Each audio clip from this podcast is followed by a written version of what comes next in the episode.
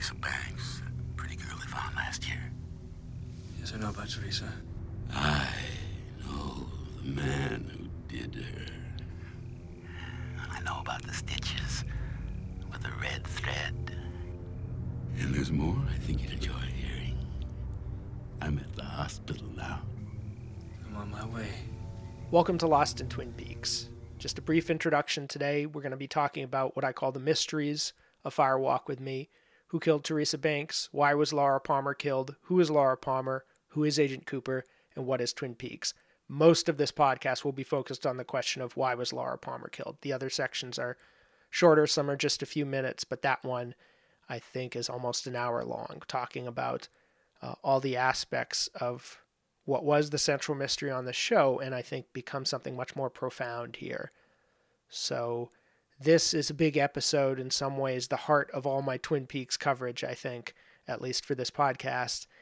And uh, we'll just jump right into it from there. I won't have an outro on this. I want to end it where uh, the episode, uh, as I originally recorded it for patrons, ends.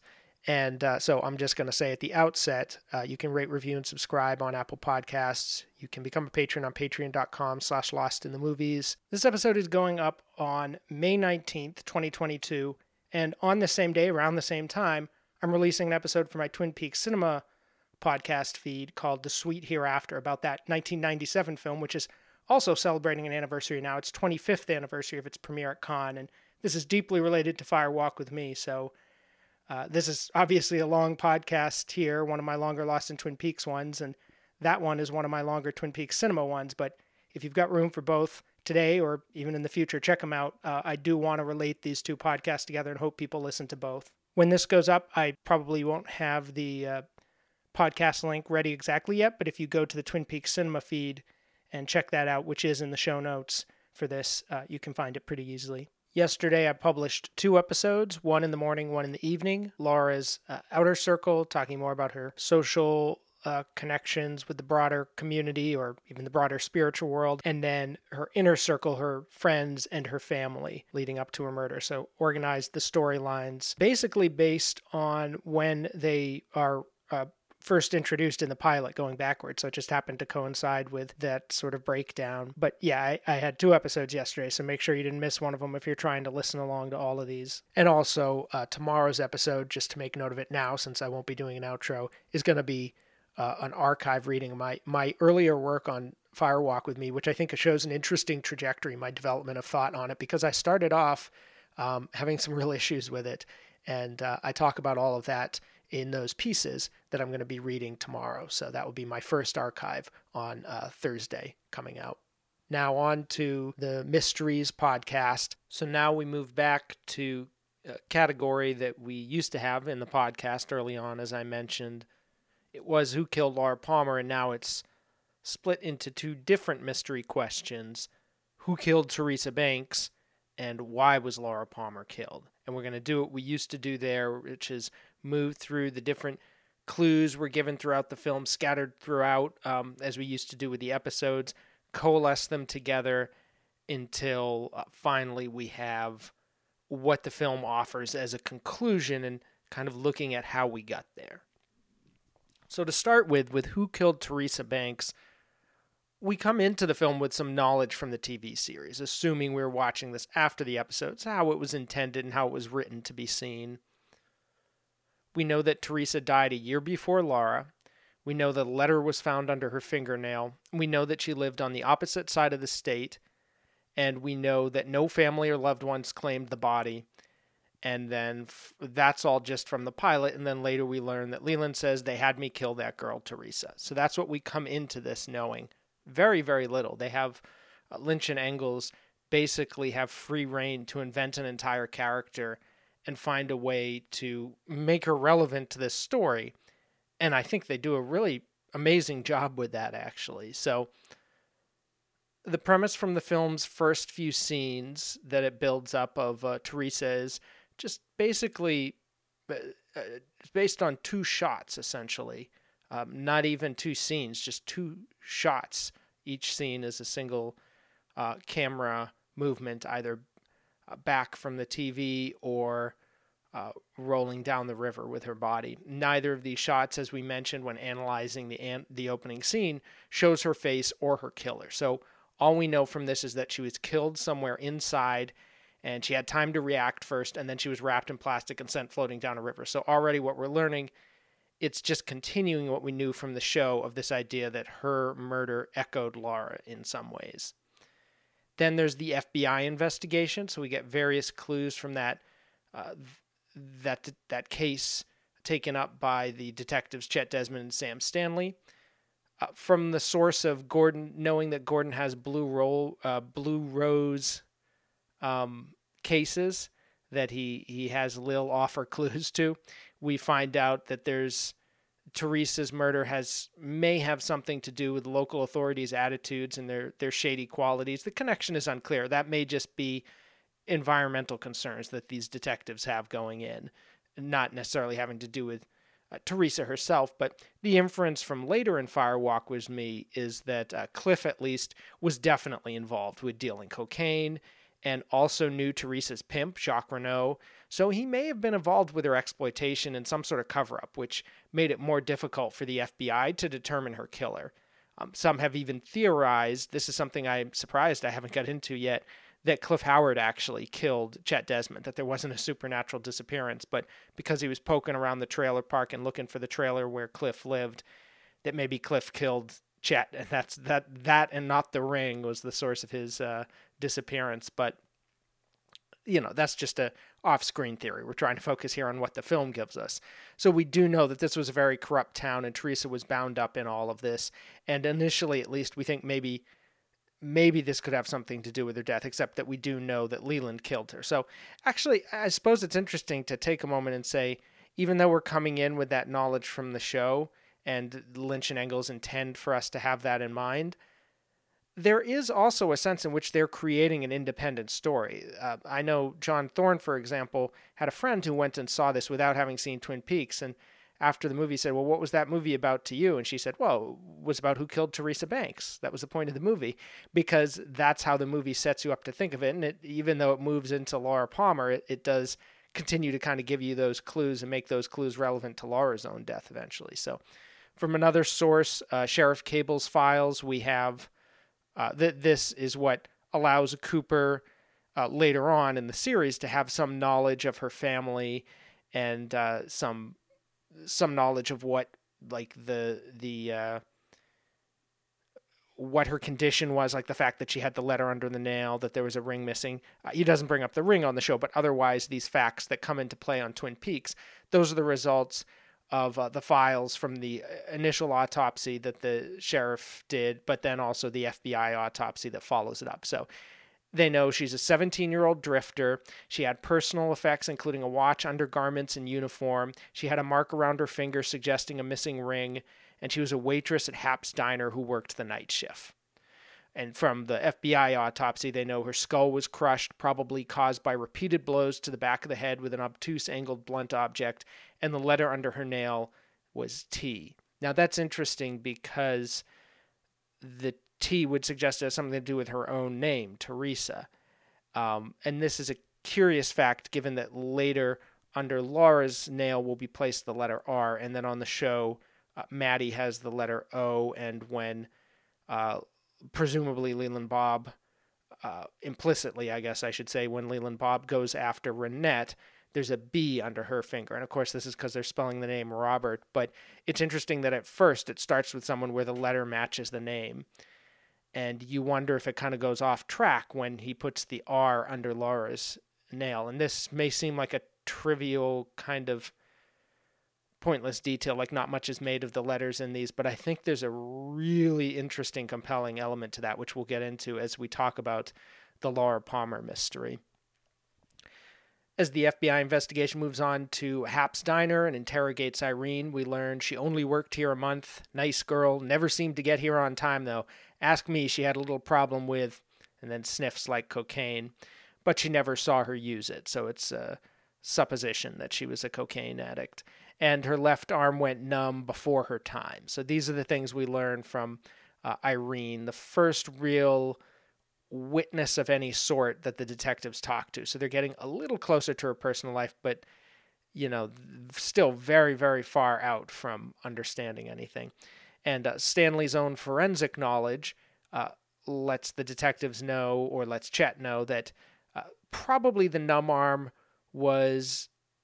It could have been due to drugs, but it was probably more likely nerves. So there'll be there'll need to be a further autopsy to back that up. I don't think we ever hear the results of that further autopsy. From the victim's residence, uh, the crimes well not the crime scene because there's no evidence she was killed there but just her home they discover that she lived alone she wore a green ring which they see in the photo so following up on that autopsy clue and from the area around the victim's residence the fat trout trailer park uh, in this case this is just desmond's investigation the info never gets back to the fbi because he disappears we discover that there is a trailer with a mound of dirt underneath and the green ring on top. Uh, the inference from the pilot is that this means this is the crime scene because of that little dirt mound. Because if you remember in the train car, they find the dirt mound with the half heart necklace on it. And uh, so in this case, another object, uh, again, a talisman from the victim placed on a dirt mound at the crime scene seems significant there. And uh, the inference from episode 25, although I'm not sure if we see the symbol, I don't think we see the symbol yet at this point of the Owl Cave, but but when we eventually do, there's an inference from episode 25 on the series that this is related to the Owl Cave symbol and thus probably has some connection to the Black Lodge that uh, the FBI and sheriff's team are hunting for when they go into Owl Cave and see that symbol eventually on a wall that is on the ring, more or less. Again, elongated versus squared off, but same general shape. So, those are all the clues that we gather from the Chet and Sam investigation. Then there's a follow up FBI investigation conducted by Dale Cooper, where he's mostly looking into Chet Desmond's disappearance, not so much the Teresa case, since nothing had come of that really. And uh, again, from the area around the victim's residence, Fat Trout Trailer Park, uh, at this point now, uh, we know, or, or it's implied, that it's a crime scene um, because that mound suggests that Teresa was murdered in this trailer park, albeit probably not at her trailer. Uh, the trailer over the ring is gone now, and we find out two families named Chalfont lived uh, in this in this area in this trailer that was there that was there when Chet disappeared and we can make an inference from episodes 9 and 16 and also later in Firewalk with me that a lodge presence was in the park in the form of the grandmother and the grandson uh, who stood in for a family named Tremond in the series, and here apparently stand in for a family called Chalfonts. And the credits actually list them as the Tremonds and Chalfonts. So those are all the clues we get from the FBI. Lots of disparate information that's hard to weave together, particularly from what they know. Then we get more clues from Laura's own realizations. First source is her dream or vision. We see that Teresa's ring is something that the little man from another place wants Laura to know about, and that he tells her, uh, oh, and that um, the other man there, who we know to be Cooper, but Laura just sees as a man in a suit, tells her not to take this ring. Then we see her arm is numb. She sees a bloody woman in, in bed next to her who delivers a cryptic message. And then when that woman disappears, she sees Teresa's ring in the palm of her hand. She clasps it while looking out into her hallway and sees the fan is not moving before glimpsing herself in the picture on her wall. So, all of these images kind of coming at us, these sensations, and we have to kind of grasp at them and make something of them if we will. But uh, we'll have to sort of gather those clues and coalesce them into some sort of meaning as we go along. From another source, Jacques Renault, uh, Laura hears when, when Ronette mentions blackmail, Jacques says, She called me. She asked me what your father's looked like. So now she has some inclination to understand that maybe her father was somehow involved with Teresa and that there was a conversation about her father with Teresa shortly before she died. From another source, this angry man yelling at them in traffic, Philip Gerard as we know him, although Laura is not quite sure who he is. He waves Teresa's ring at Laura and says, You stole the corn. I had it canned above the store. miss, the look on her face when it was opened. There was a stillness like the Formica tabletop. The thread will be torn, Mr. Palmer. The thread will be torn. it's him, it's your father. So, second time I've read that out because I read that out in the mythology as well, but it makes sense to kind of collect it as uh, evidence, so to speak, at this point. And then finally, after all of these clues being pulled together, we're, we're getting more and more of an idea that this had something to do with Leland, even if we don't understand quite how or why yet. We get confirmation that Leland is indeed the killer from his flashback.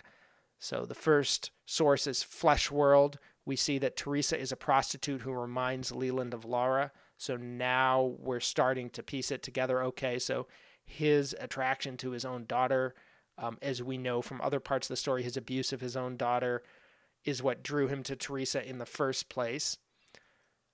And then from the botched rendezvous where he's supposed to go hook up with her and her friends, it turns out the friends are uh, his own daughter and her friend. So he sees Laura as one of the girls that Teresa has arranged an orgy with and he freaks out and leaves. And then uh, between that, knowing that she called uh, Jacques and asked about Leland uh, before she died, just hearing that dialogue very offhand in the in the in Party Land in the nightclub, we have to piece this all together ourselves. But it seems that uh, this this had to do with Leland's motive for killing Teresa, and indeed we do see a flashback of him directly smashing her head with a pipe in a trailer. So, yes, he killed her. And the why of it is a little muddled until we go back through the film. So, let's gather clues and then look at the big picture, pulling together everything that we've just laid out. To start with, from the series, we know Teresa Banks died a year before Laura Palmer, had her body similarly marked with a letter under the fingernail, but lived on the opposite side of the state and was an unknown figure, who we eventually learned that Leland Palmer was pushed to kill by a mysterious they. So that's all we know from the show. In addition to that, we now know Teresa was killed inside while shouting for Leland to spare her, and then wrapped her, and then he wrapped her in plastic and sent her adrift down a river. The FBI discovers she was a teenage drifter whose skull was crushed and wore a green ring on her left hand, which went numb on at least one occasion, and now has a small piece of paper with the letter T under the ring fingernail. A ring which is missing until one agent finds it on the mound under a trailer where two families named Chalfont, one of them an old lady and a little boy, resided. Teresa worked on the night shift at a seedy diner, where she got along with coworkers but was often late and suspected of cocaine use, in a town whose police force is corrupt and tied to the drug trade. Laura is shown Teresa's ring, which she recognizes from her memory of Teresa, in a dream or vision where her own left arm goes numb, just like Teresa's, before she discovers the ring in her hand. And uh, also shown the ring by a stranger in her waking life who tells her, It's your father. Laura and Ronette recall being friends and co workers in the sex trade who were all trafficked by the pimp Jacques Renault, whom Teresa called to ask about Laura's and Ronette's fathers shortly before she died, probably in relation to a blackmail scheme. Leland recalls spotting her photo in Flesh World and being attracted to her because she reminded him of his daughter, only to discover that she actually knew his daughter, who was a fellow prostitute, when a coincidental rendezvous was arranged by Teresa. Leland killed Teresa by smashing her over the head with a pipe in a trailer that does not look like hers when she is not wearing the ring. So, with all of that in mind, and that's a lot of information, more than we would get in a single episode of the show, really, the whole mystery right there. In short, Teresa Banks, a sexually trafficked, drug addicted teenage drifter without known family and with a connection to a mysterious occult ring, and also a couple spirits known as the Chalfont, discovered that one of her Johns had a daughter also involved in the sex trade, decided to blackmail him with this knowledge, and was murdered instead of paid off. So that's what we know about Teresa from this film by the end of it. We understand that when she tried to exert power over Leland, he uh, there was a uh, a lethal response from him, and that's pretty straightforward. It's a sordid crime story not hugely surprising, not shocking in a way. Uh, it has this other supernatural element to it, which doesn't quite make sense yet, except through Laura's story, which we'll get into here. And uh, this this the significance of this to the Laura story, I think, becomes more clear as we go through Laura's mystery. And in this film, again, Laura's mystery is not who killed her. Um, and even with Teresa, it wasn't exactly who killed her because we did know La- Leland killed her, but um, we didn't know the circumstances of it all. from the show, we do kind of know the circumstances of why Le- of how Leland killed her, and the why is left a little vague. It just seems there was an evil spirit involved, and he wanted to possess Laura. And uh, so, so let's just look at that. As a reminder, here's where we left the question of who killed Laura Palmer in episode 16, after Leland Palmer's confession. Laura Palmer was murdered by her sexually abusive father, Leland, a serial killer possessed by the spirit Bob, whom he invited inside of himself as a boy, and who is part of the mysterious them seeking more hosts. When Laura refused, she was killed. This may have satisfied Mark Frost and many viewers, but it did not satisfy David Lynch, who wanted to dig deeper. We've already seen how fleshing out the Teresa Banks investigation provides further clues into the spiritual and psychological momentum leading up to Laura's death, particularly on Leland's part. But where did Laura's refusal to allow Bob to possess her come from? What form did it take? And why was this the particular moment of resistance that led to her death? So, this is fascinating because, as I mentioned many times on the show, we talk about it, we investigate the clues. It's more of a standard procedural thing, even with its quirky touches. It's okay, who killed this girl? What's the motive? You know, it's it's a it's even a game of clue in some ways. Like I said, they made a board game out of it. And then the film is far more serious in that way. I think the show is too at times, but it sort of winds it around this coy game. And here it becomes a much more profound question. So there's some irony here in that there is still something of a procedural process going on, but the terms and the meanings of it are very flipped. So to start with, this time Laura herself is the investigator into the conditions of her own life and death. Although Leland makes discoveries and decisions throughout the film, those have mostly been dealt with in the Teresa Banks case. So all of the clues we discuss in the Laura story will be turned up by Laura Palmer's detection herself. However, there are also revelations that are new to us, but all too familiar to Laura, which we learn along the way just through our observations of her life. So let's start with her life leading up to her death. This is something we discussed as the show went along how there were sort of two distinctions to the investigations. One was uh, what her life was up to the point of death, leading to why it might have happened, but then also the circumstances of the murder itself. So, for the life leading up to the death, the premise that we start with is Laura is uh, superficially a popular, pretty high school girl with a lo- loyal best friend and a cool boyfriend in a pleasant Pacific Northwest neighborhood. However, she is secretly using cocaine, secretly seeing a second boyfriend, causing friction with her main boyfriend, although he doesn't know why she's hostile to him. She goes out at night by herself and expresses despair that, in her words, the angels have all gone away. This is where she is when new developments and discoveries occur, which will lead to her murder a week later. We learn from dialogue with Harold that Bob has been, quote, having her since she was 12 and comes into her window and he wants to be her or he'll kill her. So there's two things going on here. One is a very literal sexual molestation, the other, like a more metaphysical idea of demon possession and, and, uh, the sort of the temptation and being overwhelmed by evil. We learn from Laura's encounter under the fan that Bob wants to taste through her mouth, so further reinforcing this idea that he he really doesn't just want to have her, he wants to be her somehow. We learn from the visit to the roadhouse that Laura is a prostitute who is pimped by Jacques. We learn from dialogue with Ronette that Laura and Ronette worked at One Eyed Jack's. And finally, we learn from Leland's actions on the night that he rapes Laura uh, something that this is this is one of the few revelations about this this uh, aspect of Laura's life that she's actually not present for. It's just something we're shown by the film, which is Leland drugging Sarah with a glass of milk, and she seems like she may have some idea of what's going on.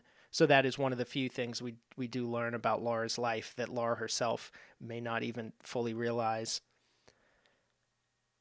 Now, beyond all of that, from from watching Laura and her just her daily encounters and her horrors that she has to deal with. She also is leading something of an active investigation herself. She is, as I said, like kind of the detective in this movie in a way. Uh, the area of inquiry is what Bob himself knows, and uh, from the torn pages of the secret diary, she she she sees that he is uh, he's accessed her her her thoughts there. He's he's seen her diary and he's actually removed pages from it. And uh, she shares this knowledge and evidence with Harold, takes it to him and shows him that uh, that that Bob basically has pried into the deepest, most private recesses of even her mind at this point.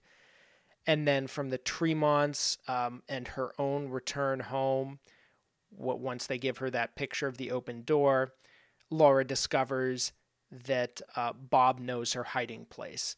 And we could have presumed this before since he obviously tore the pages out of the diary and therefore must have, you know, found it there. But now she actually sees him in that spot in that corner. And and that is it's just further confirmation of this horrible idea that nothing is secret or private from him. And this is in a way the it's odd to say this. I mean, she's uh, abused by her father later in the film. She is killed by him at the end of the film. But in some ways, spiritually, this moment where the narrative was really getting rolling is like the lowest point. It's the nadir because there's nothing Bob can't touch at this point. Even her private thoughts are subject to him. And this is where, but even in that moment, what leads her to that full discovery is also this open door picture, which is going to offer her some sort of way out, too. So, another area of inquiry for Laura is who Bob is. This, even more important, I think, than what he knows, is what his actual identity is. That, that this idea that he isn't just a spirit that kind of haunts her, there's somebody that he is masking. So, from the Tremonds, and her her uh, taking that picture home, we find out that her father is there when Bob is. So she sees Bob in the hiding place. She runs outside, slides in the bushes, and she sees him come out of the house. And it's that horrible moment of knowledge there. From the abusive dinner where he yells at her about washing her hands, we see that her father is acting kind of like Bob in a terrorizing manner.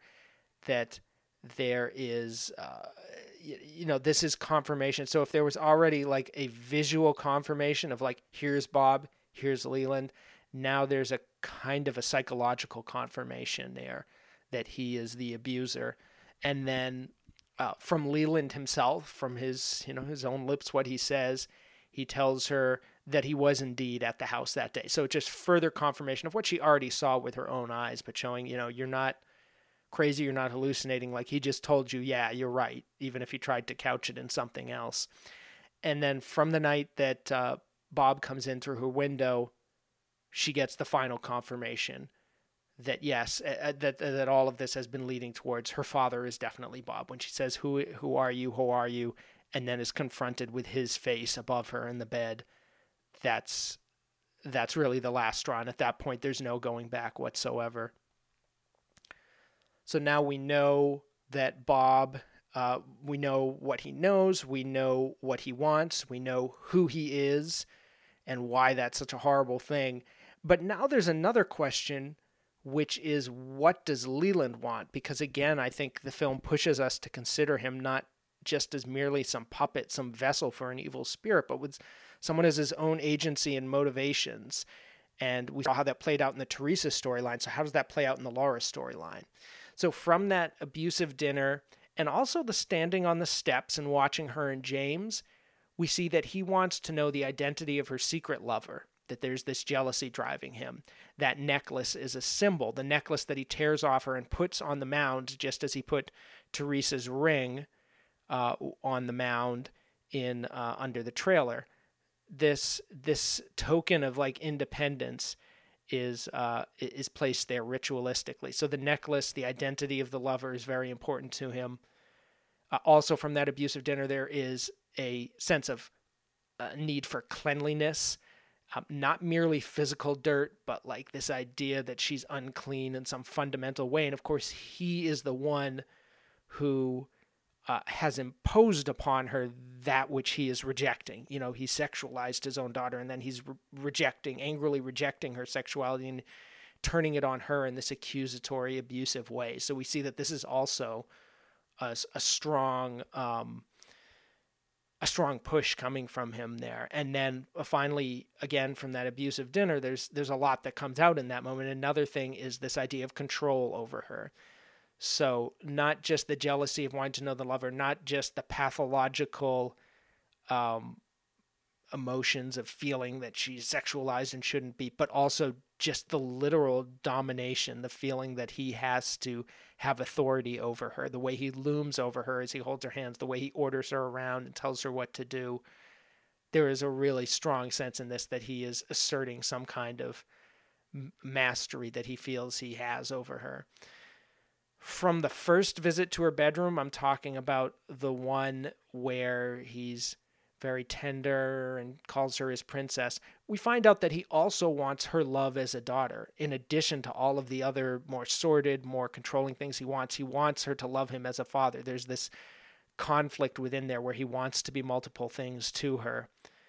And uh, in this moment, it's the more straightforward father daughter uh, uh, bond that he's seeking from her and, and trying to coax out of her. And again, I think the film challenges us to see how this this really, you know, it, it taken out of this darker context, this this um, emotion that most people can relate to and feel is a good thing can also be kind of manipulated and taken in a way and used as a tool of subjugation, uh, especially in conjunction with his more overtly abusive aspects. You know, I've I've said before this idea he's locking her up in the tower. He he is the the witch locking her in the tower and the dragon coming to get her from the tower at the same time.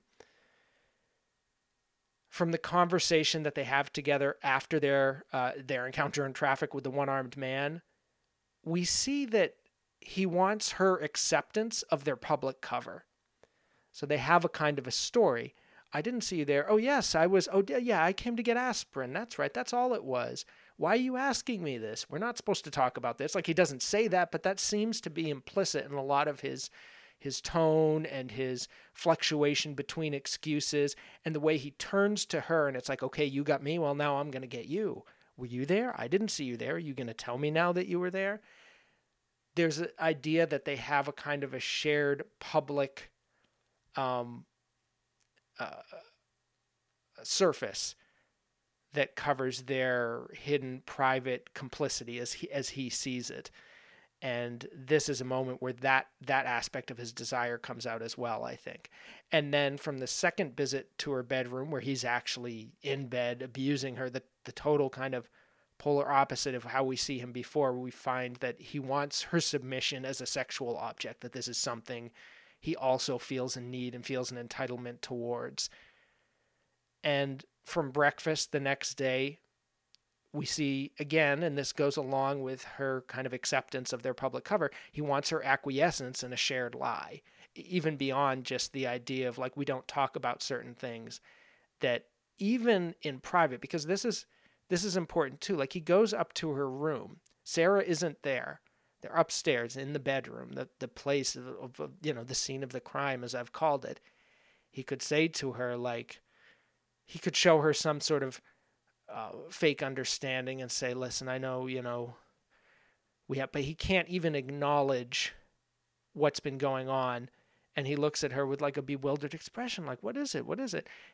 And again, this is a hard thing to sort of describe and break down. And I think the reason people interpret it is well, this is, he must be just totally possessed and have his mind kind of washed by Bob, is this idea that somebody could act this way, have this kind of persona placed over them. But I think this is actually something very truthful about a lot of abusive relationships is this this perfect mask of it's sort of a gaslighting technique in a way this perfect idea of like here we are we're alone like we don't i don't have any reason to lie to you right now. I'm telling you everything's fine. So obviously everything's fine. Why is what's what's wrong? What's going on? And this in a way is like the most offensive thing he can do in this moment.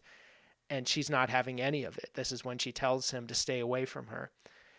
And then from their confrontation in the train car where he has her tied up he has the control he wants over her. She's completely sexualized. She's in the lingerie. He came in upon her in an orgy um, she's now basically completely at his mercy or lack of mercy. And we discover in this his most sort of vulnerable spot, which is the thing that he wants from her isn't just the acquiescence to the shared lie the acceptance of the public cover. On some level, he wants her to have knowledge, even if it's not spoken, even if it's not to be ever shared overtly. He wants her to have knowledge and implicit acceptance of their incestuous relationship. When he says to her, I always thought you knew it was me, he's saying to her, I thought you were okay with this in a way. I thought that you knew that this was something we had, and the fact that you never confronted me about it meant that you were accepting of it in some way. This was his kind of interpretation. Again, this is something I think very true to life as as sort of observation and uh, analysis of these these types of dynamics often reveals this idea that oh you know that this was sort of a mutual understanding and that this is something that uh, he the real the final thing that was torn from Leland in the movie that he feels he has to avenge by putting her into this situation is the idea that that this wasn't rape and abuse in his mind. And uh, of course you know the i mean on some level he always knows it was but to have it put in his face first even just by finding her in that context with Teresa which sets everything off but then through the diary through the uh, knowledge of you know that that she thought he was someone else it's just creating this entire it, it's it's destroying his whole facade and his whole foundation for all of this so that's obviously the most important area of inquiry for for Laura is figuring out what Leland wants. It's such a motivating factor in all of this. Um, there are some other aspects too, though. There's again, this is and this is something that troubled me in, in the first time I saw it. Is like that seemed like enough, and in some ways, it still does seem like enough.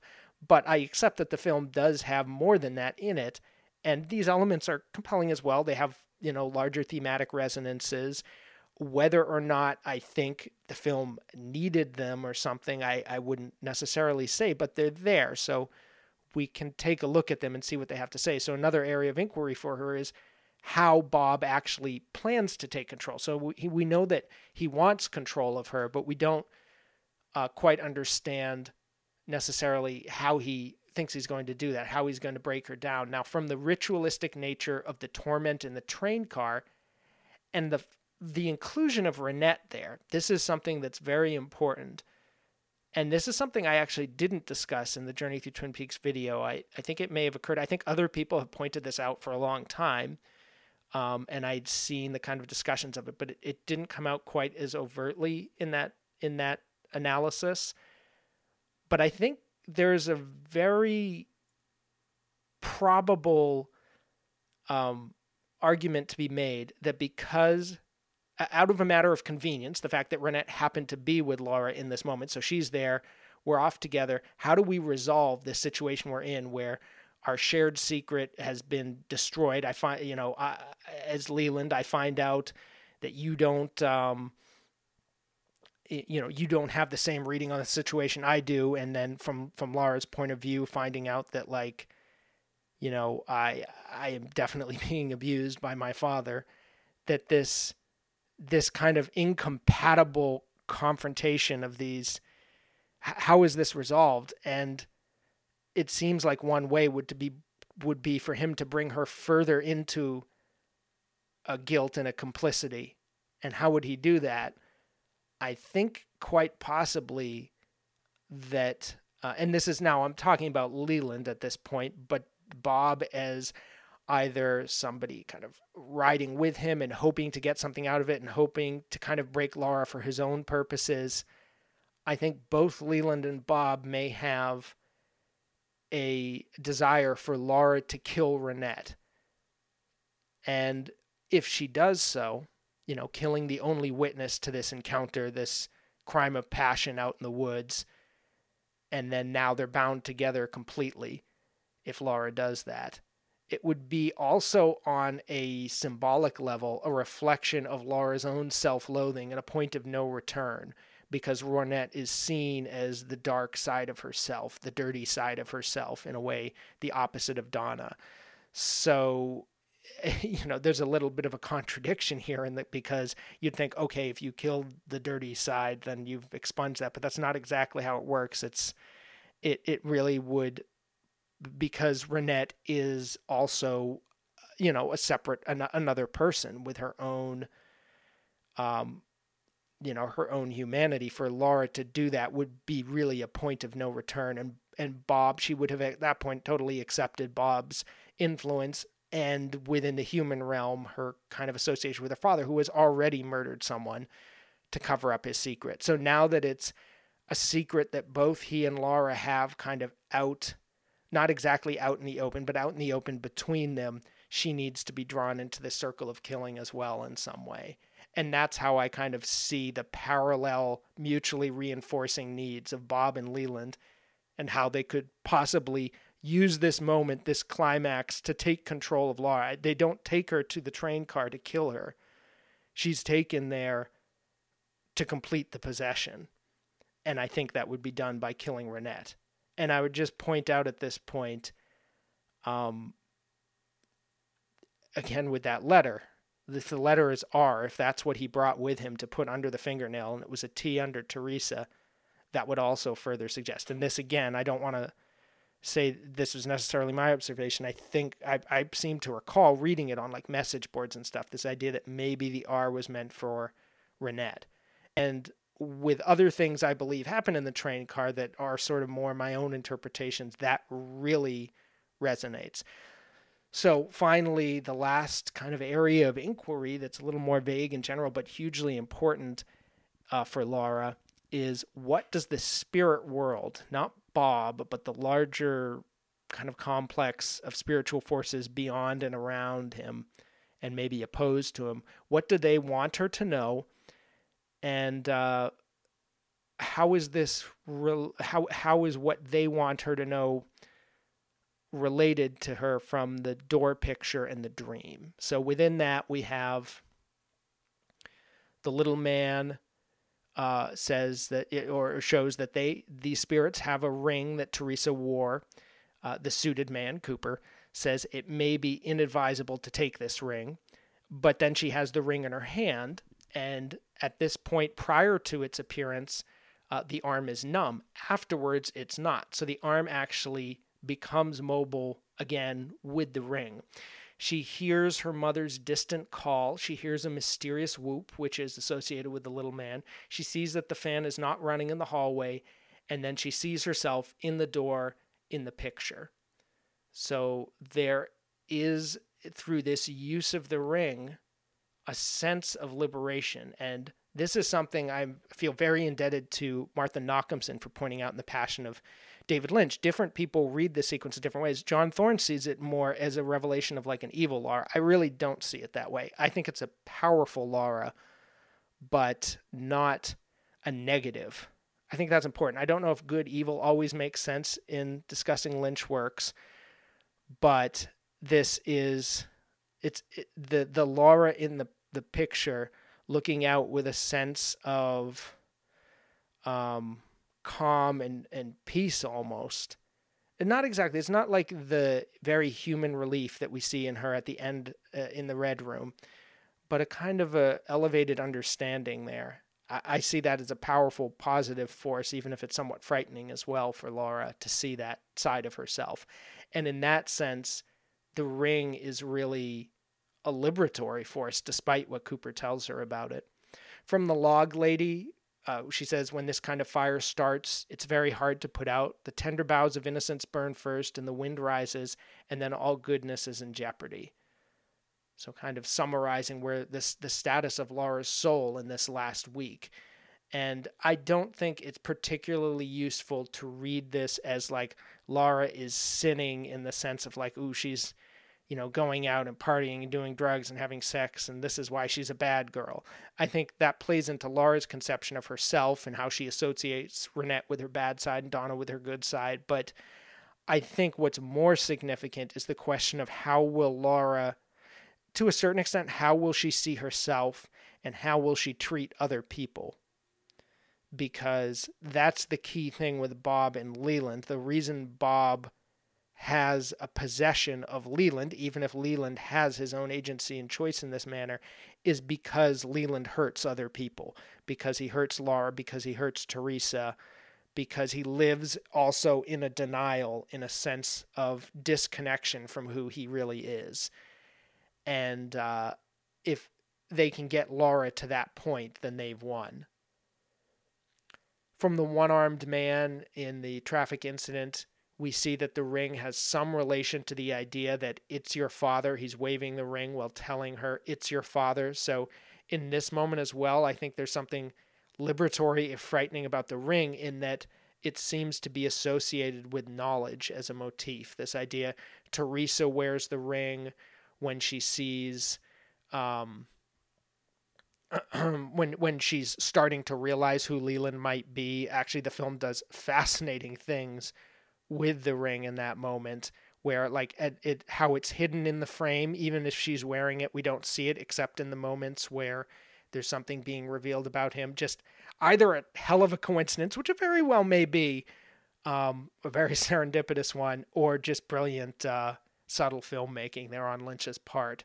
So there's this idea of the ring as as some sort of um, form of knowledge which gives her some sort of power over Leland, but also means that uh, he and Bob would have to uh, respond by by killing her. It's it's it's an it's an acknowledgement of everything that's happened, both between them and between Leland and Teresa.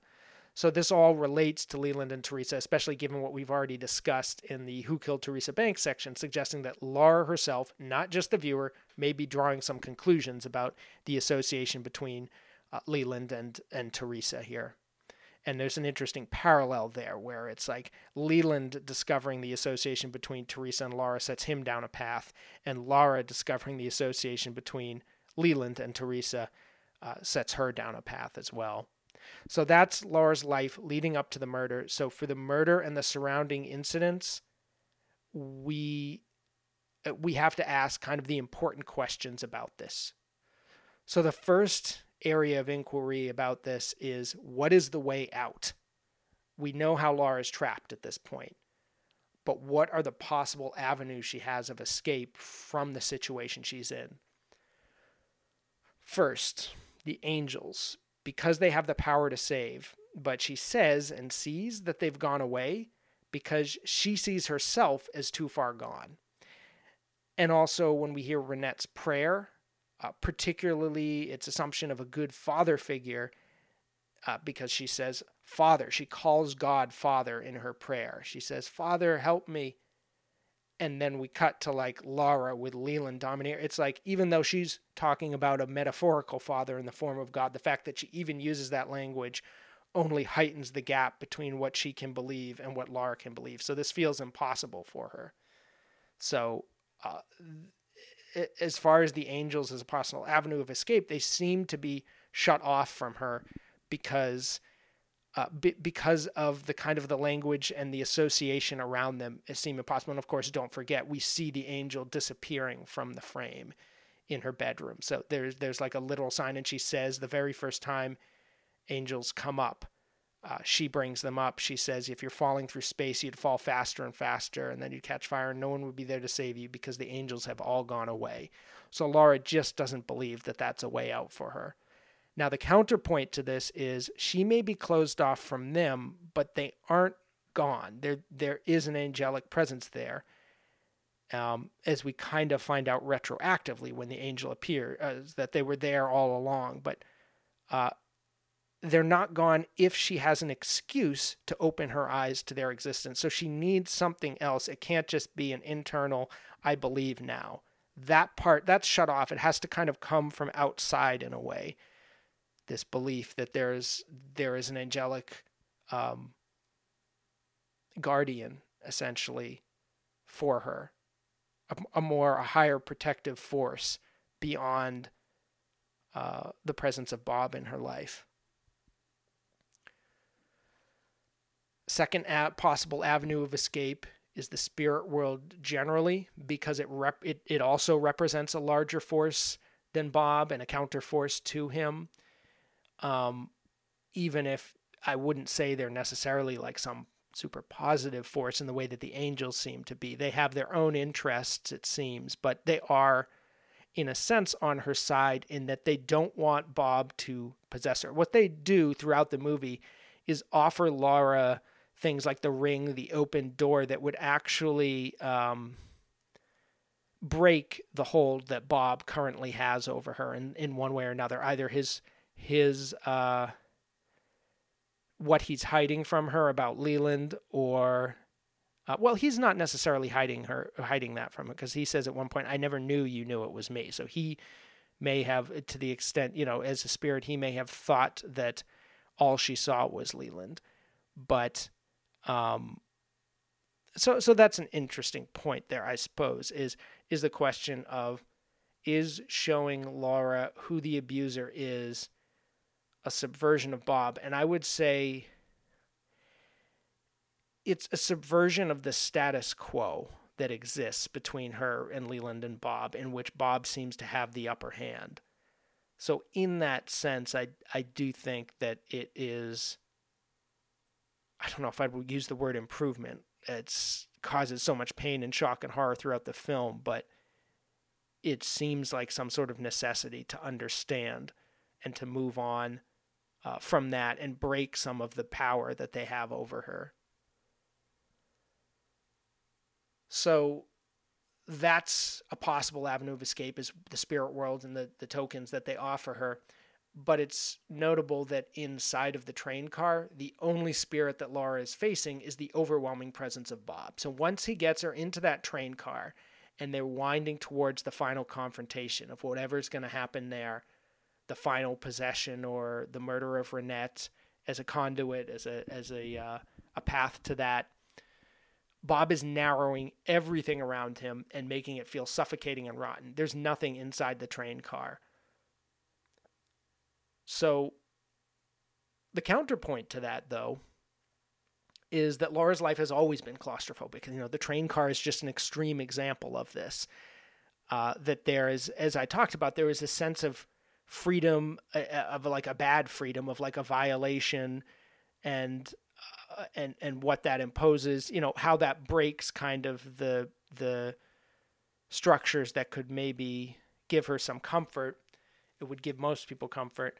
But um, at the same time it's like she can't it's the way that bob kind of breaks those social constraints it leaves you nowhere to go. There's no like ascension. It's just a free fall and that free fall can itself this is it's hard to discuss this way. It's like an idea of freedom and an idea of entrapment that kind of go together um just but but uh it, it may be a little paradoxical but there there is a sense in which she is uh, both simultaneously unmoored and trapped. I hope that makes sense. So she's always been her life has always been claustrophobic, but there's something about her uh, ability to access realities beyond this entrapment uh, that we see throughout the film.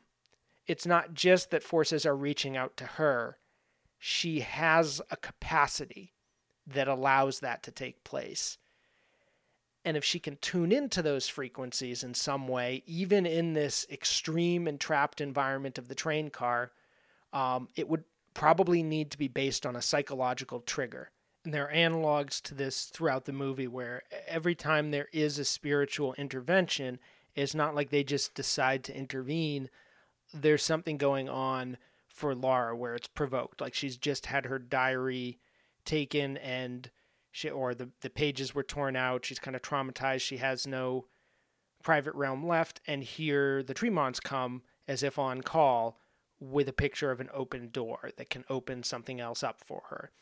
With the confrontation in traffic, it, it's uh, Le- I mean, that's on Leland's part where he has this capacity as well. It's like he's just seen a vision, a flashback of his daughter with Ronette in the lingerie, remembering the, the incident with Teresa. And it's like the one armed man is drawn to this like a magnet, like Mike is drawn to Bob and uh, waving the ring and confronting them there. So uh, all the times throughout the film, there's there's just multiple examples of this where uh, Laura's the the spiritual intervention seemed to respond to that psychological trigger. So she needs in this moment a psychological trigger other than just the fear and terror she's feeling about Bob, something a desire, a need, something sort of external to herself in some way. Um, or, or I say, I guess I should say external to the the uh, situation with Bob, something else that can allow her to uh, sort of send out that signal, so to speak, that the spirits can respond to. Another possible escape route is the ring, uh, specifically. So we've talked about how it plays out as uh, in the spirit world in general, but just even just taken on its own, that ring connects Laura to the larger forces, uh, but it also can confront Leland with a token of his former crime showing him what she knows about what he did and uh, that she's not denying it and that she is uh, again confronting it with him him with this because the ring is both the spiritual symbol and a piece of evidence in the Teresa Banks case. It works on both of those levels. And considering that that crime itself was an attempt to cover up his transgressions against his daughter and uh, the after effects from uh, both the the public and his own consciousness uh, that could have come from her uh, revealing, uh, you know, this this kind of um, this seamy underside to both of them, both father and daughter. So Laura needs that ring in a way. That's a, probably the perfect symbol of defiance to Bob for both of those reasons. But in this moment, in this train car sequence, the the uh, one armed man has it, Philip Gerard. We've seen him waving it before, and he's stuck outside of the train car. The door is locked. And again, doors throughout this film locked, closed off, opening to reveal something. They've played such an important role. We now have the opposite of the open door on her wall. We have a door to the train car, which is closed off, shut off. She's sealed inside. The ring is out. She can't access it but again, here there is a counterpoint with all of these. There seem to be limitations and then there are little openings. The counterpoint here is if someone's hands can be untied, they could open this door and let the ring in. We're talking literally physically now.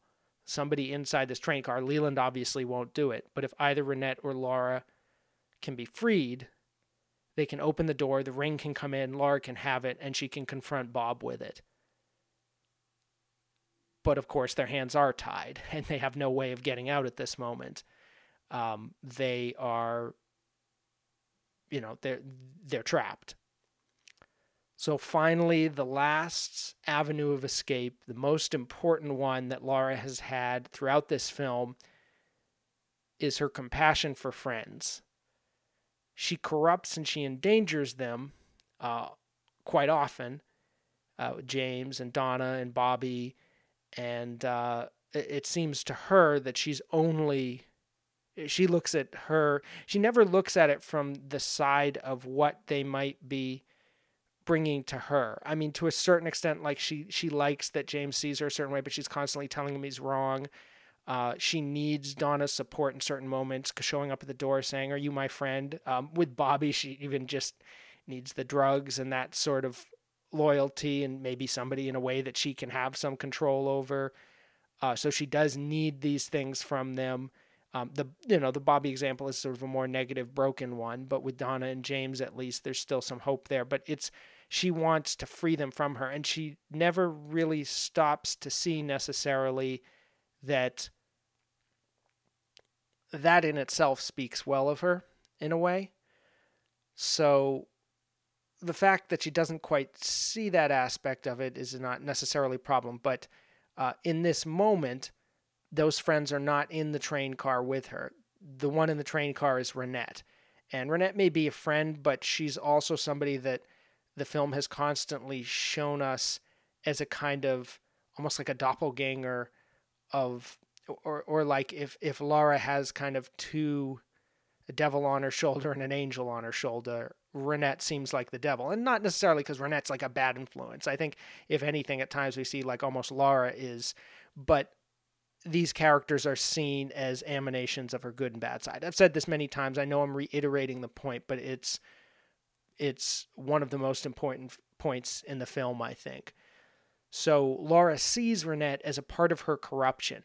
And again, this is probably who Leland and, and Bob are pressuring her to kill if you read the scene that way. Hence the prepared R letter, similar to Teresa's T. Hence the belief that Laura can still be possessed uh, without regard for this other witness. Like if, if he was just performing a ritual and great, Laura, and okay, now Bob's in you. What do we do with this other person? Obviously, something has to happen to Ronette. Uh, but also, hence the notion that Laura is at a point of no return that's different from those that have come before because there there, there is no way out. She's trapped in the train car uh, with her dark side in this in both the sense of her fallen side of Ronette and her sort of you know um, evil controlling side or, or or what could sort of empower her in that direction with Bob and also even the contradictory nature of Ronette as Laura's shadow side. By killing Ronette, as I mentioned before, Laura would not be overcoming her darkness, but rather refusing to face it. Uh, and also, not just to face the dark side, but the way that it intermingles with her light. Essentially, she'd be unable to deal with the idea of the dweller on the threshold if she was to kill Ronette, and that was her her confrontation, not recognizing herself in the dweller, but treating it as something that is um, uh, that can't be accepted as a part of her. Now, there's a counterpoint even to this, though, which is that when Laura sees Donna uh, in the uh, party in Partyland in the nightclub, and she knows Donna's drugged, but Donna doesn't know she's drugged. I don't think so. She doesn't know what state she's in. She's making out half naked with one of the Johns, and Laura leaps up and pulls her away. So, right there, we see Lars again, her potential, her capacity for uh, compassion, protection towards her friends. The question is, could she also apply that to Ronette, um, given the the darker, dirtier connotation she sort of imposes upon her? Now, interestingly, though, Ronette tries to similarly rescue Laura in the cabin when Jacques is tying her up against her will Ronette leaps up and, and tries to, uh, to, to stop Jacques, and Leo pulls her back. She's overpowered. So both of these kind of provide a precedent for this moment. On the one hand, Laura's concern for a more innocent friend, and uh, and then on the other hand, a less innocent friend, you know, innocent in quotes, uh, having concern for her, for Lara. So Laura is able to look up from the mirror of self hatred, which Bob is holding in front of her face in this moment and wants her to focus on. Just stare at that mirror until you see Bob in yourself, and it's it's over, it's done, and you accept that that's who you are. She looks up from the mirror across the train car at Ronette, and she can't echo Ronette's prayer, but she can perhaps, given her own, I think, very um, intuitive psychic power. I don't think she thinks and wills things. I think she just feels them and they emanate the way she's able to call to the spirits in those moments when she needs them. So she can't echo the prayer herself. She can't say the prayer, but perhaps she can answer it. So in this moment, Laura does not tell Bob to kill her. She ignores him and focuses, while weeping, on Ronette. She then witnesses an angel appear to Ronette, ostensibly in response to Ronette's prayer, although the specific words Ronette uses are, I'm so dirty. And that's precisely the sort of degraded self image that doesn't lead to angelic intervention throughout Fire Walk with Me. That's what's been holding Laura back in a way, is seeing herself in such a self hating, self loathing light. So I don't think that's why. I don't think that's what brings the angel in. Is oh, okay, you said you're dirty. You admitted your fault. You you purged yourself of your sin. Okay, now I'll show up and rescue you. That just doesn't seem to be how any idea of angels would work in this film. Laura's never had a problem admitting she's, you know, quote unquote, so dirty. So why would Ronette admitting that bring the angel? I think it's not that. I think it's Laura's emotional attachment to this other person simultaneously and paradoxically a reflection of her own fallen state and her insecurity, and also an embodiment of the outside world beyond her own claustrophobic trauma. And that's what's most likely to invite a spiritual intervention. So, this inside outside dynamic, the way that Ronette is important, both because she reflects Laura's inner state and because she is something outside of Laura, something beyond Laura and her her uh, self-loathing. I think that's echoed by Ronette herself because her hands are untied.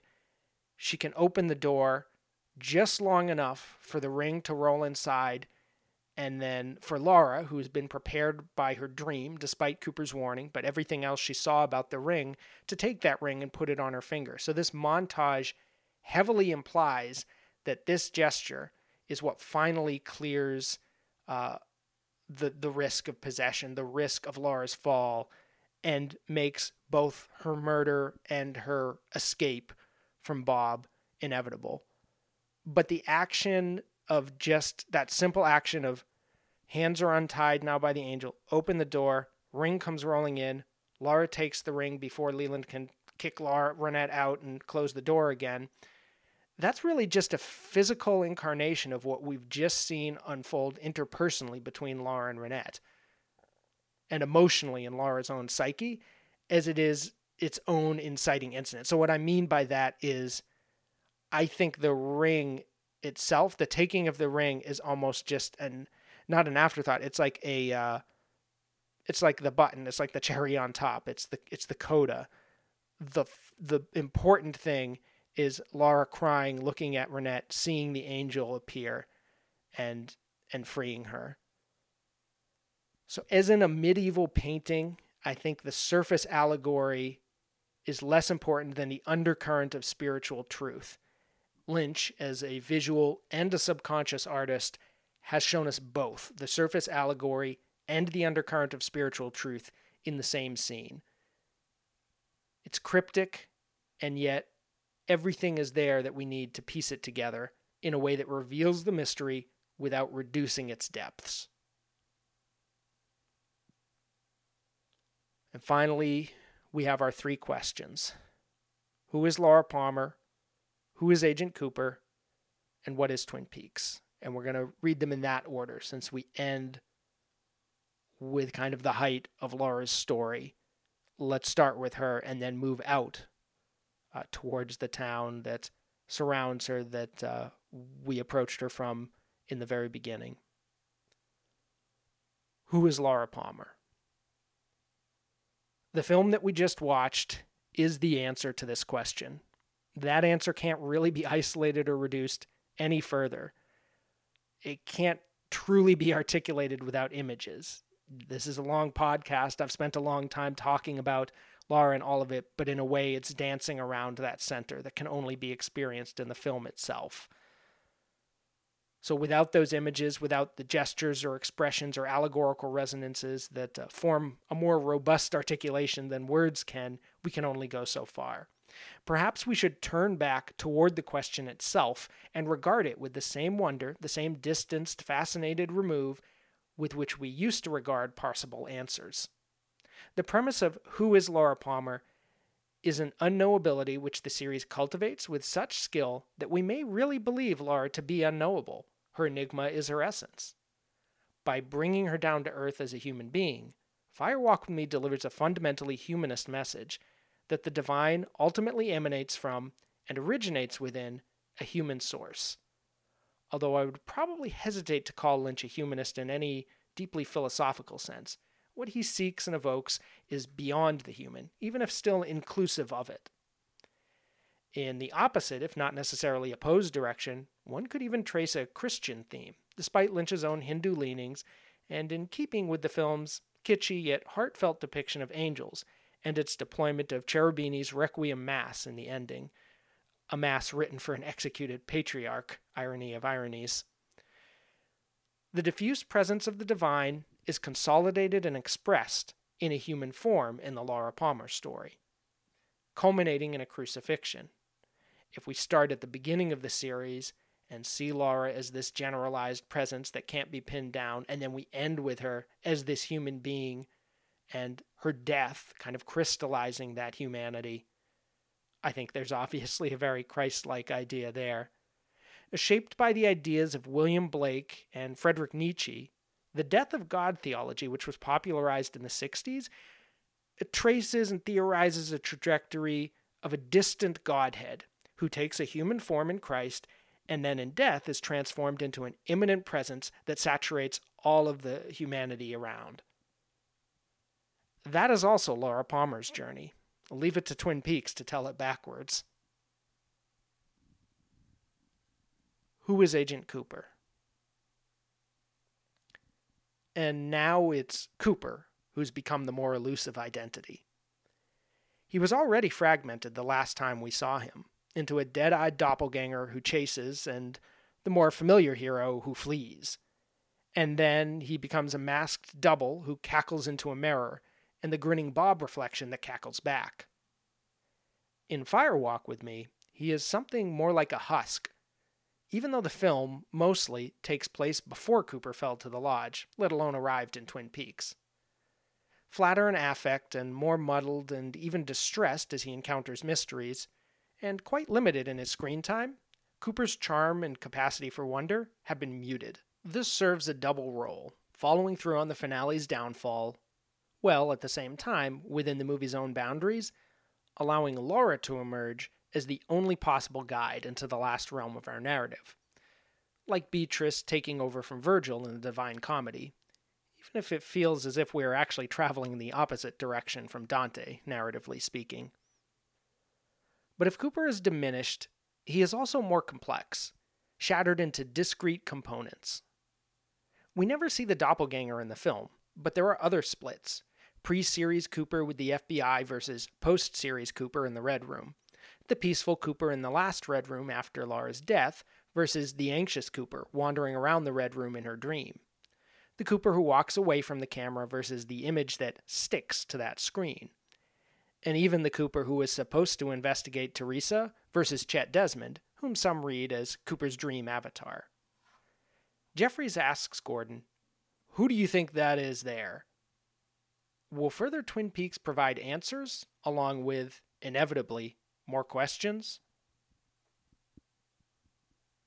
What is Twin Peaks? The third titular element of the story since its very beginning is both more and less present in Fire Walk with Me as compared to the series. On the one hand, with the name of the town still officially in the film's title, Twin Peaks remains a consistent presence. Lynch takes us back to the show's roots by shooting in Washington state after two years on LA sound stages, and, as he did in the finale, restoring characters and motifs who had been absent for a long time.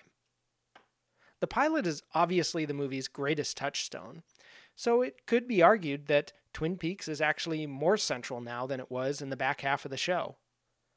On the other hand, there are the obvious departures. Aside from James's strange road trip, we never left the community on the show. Now, we spend the first half hour of the movie away from it, in a pointedly bizarre world version of Twin Peaks at first, and then in a major American city on the opposite coast that has no resonance at all with the Pacific Northwest small town. When we do finally return to Twin Peaks, the camera captures a more suburban than rural feel, and many of the familiar characters are never seen.